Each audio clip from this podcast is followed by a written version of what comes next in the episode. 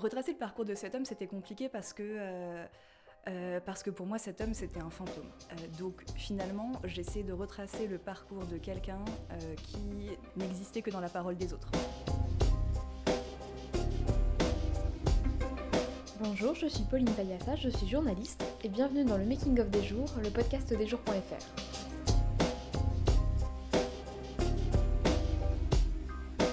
Le 12 février 2019, un ancien colonel syrien est arrêté en Allemagne. Cet homme, c'est Anwar Raslan. Ce déserteur du régime Assad est accusé de crimes contre l'humanité. À partir d'avril 2020, Anwar Raslan doit faire face à une cour de justice. Et son procès est historique, puisqu'il est le premier à se pencher sur les crimes commis dans les geôles du pouvoir de Bachar al-Assad. Lena Burstrom est journaliste indépendante, spécialisée dans les questions de justice internationale. Pour les jours, elle a retracé la traque de cet ex-colonel des services de renseignement syriens.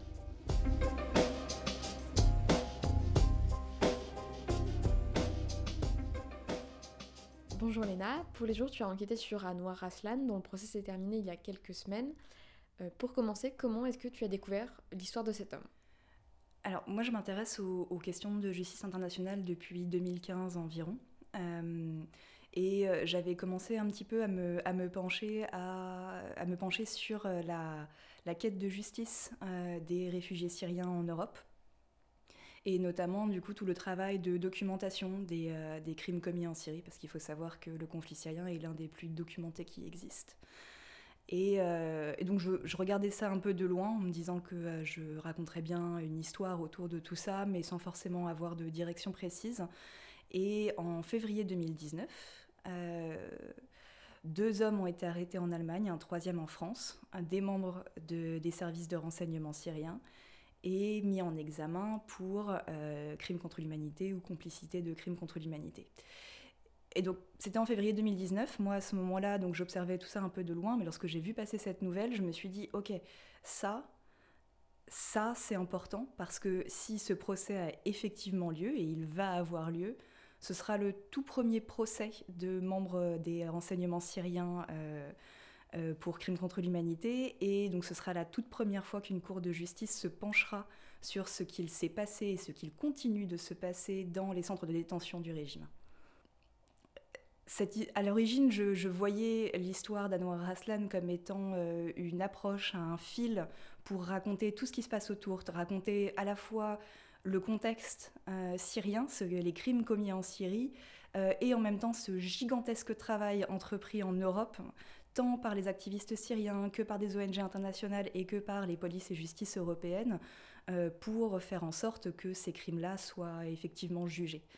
Et plus je me suis penchée sur cette histoire, et plus je me suis rendu compte que, au-delà d'un simple fil pour raconter quelque chose de plus vaste, l'histoire en elle-même, le parcours de cet homme-là, était complètement passionnant.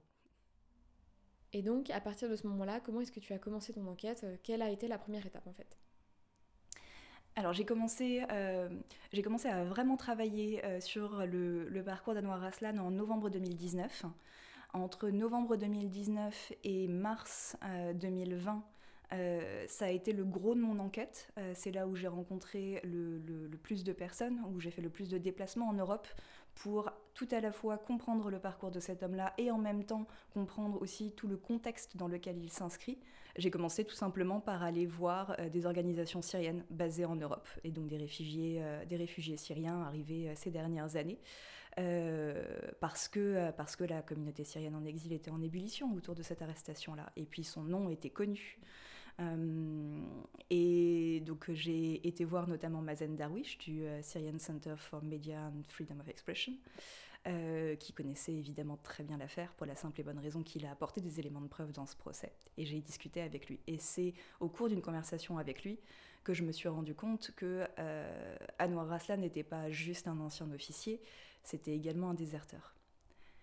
Et ça, ça c'était très intéressant. Et partant de cette conversation-là, j'ai petit à petit pris contact avec des gens qui l'ont connu, euh, des gens qui l'ont défendu également, pour essayer de comprendre comment on passe de 20 ans dans le service de renseignement syrien à une désertion tardive par rapport à l'état de la guerre à ce moment-là, fin 2012, à une arrivée en Europe et un statut de réfugié avant d'être finalement arrêté et jugé pour crime contre l'humanité. Retracer le parcours de cet homme, c'était compliqué parce que euh, parce que pour moi, cet homme, c'était un fantôme. J'ai fait à plusieurs reprises des demandes d'interview euh, avec lui et à chaque fois, euh, ses avocats ont refusé. Et tout au long du procès, même lorsque le procès a effectivement commencé, toute demande d'interview, tout commentaire de sa part a été également refusé. donc finalement, j'essaie de retracer le parcours de quelqu'un qui n'existait que dans la parole des autres.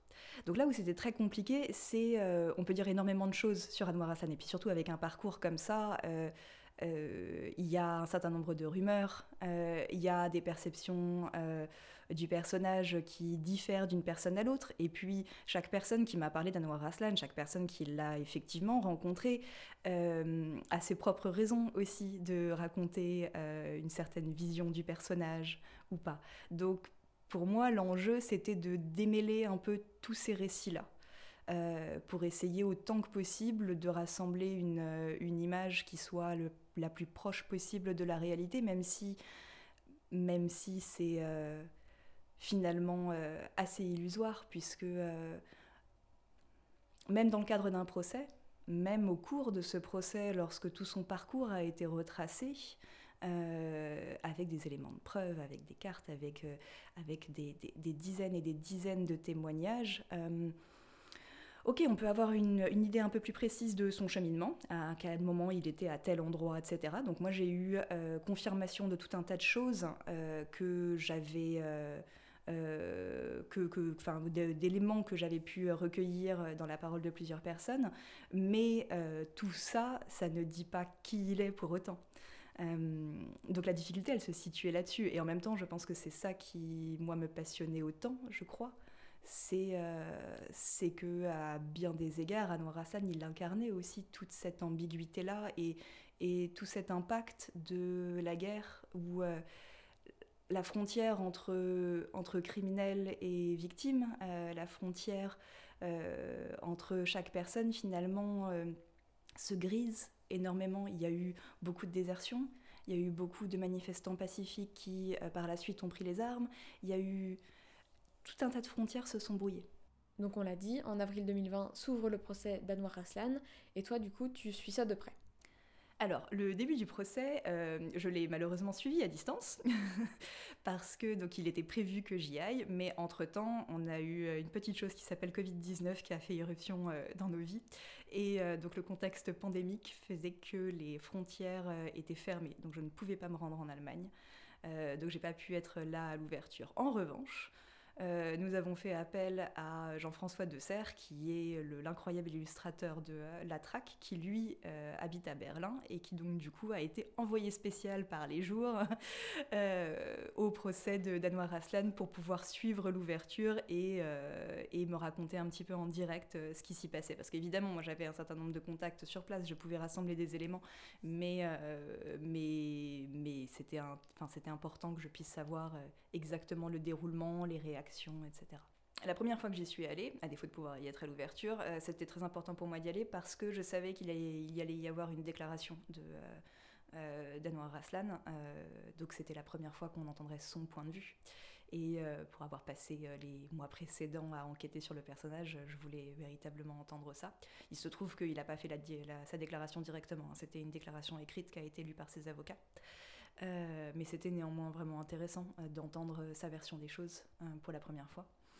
Euh, ensuite, ce procès-là, en fait, je l'ai suivi à distance par la suite parce que le gros de mon travail avait été fait, c'est-à-dire que énormément de personnes qui sont allées témoigner lors de ce procès, ce sont des personnes que moi j'avais rencontrées les mois précédents. Donc ce témoignage-là, je l'avais déjà, j'avais déjà écrit dessus, je l'avais déjà retransmis.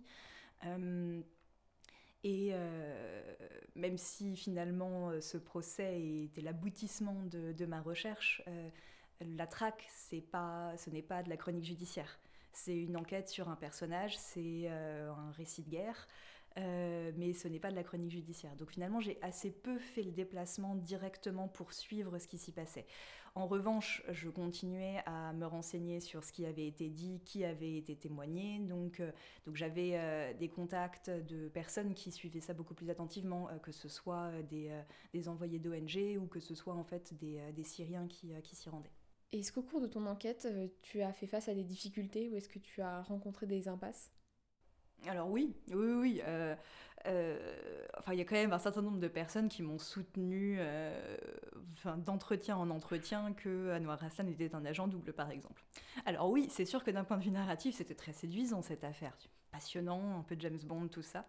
mais, mais je me suis très très rapidement rendu compte que ça, c'était une impasse, pour le coup que c'était un discours qui, était tenu par des personnes qui avaient peut-être besoin de croire ça ou besoin de faire entendre ça parce que ça rendait, euh, ça rendait le, colonel plus, hmm, plus facile à cerner, plus détestable en soi, plus... Euh, euh, c'était une vision de la personne qu'il est qui était trop simpliste et qui arrangeait trop aussi. C'est beaucoup plus facile de se dire qu'on va juger le parfait bourreau. Euh, si euh, la Cour a effectivement rendu son verdict et il est effectivement condamné pour, pour crime contre l'humanité et, après euh, quasiment enfin, un peu plus de deux ans à travailler sur ce sujet-là, je pense qu'il a effectivement une responsabilité.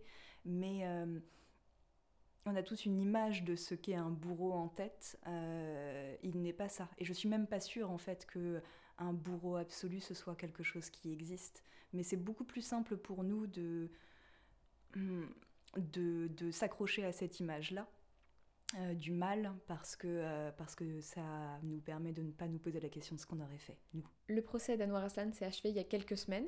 Il a été condamné à perpétuité. Quel est le sens de cette condamnation?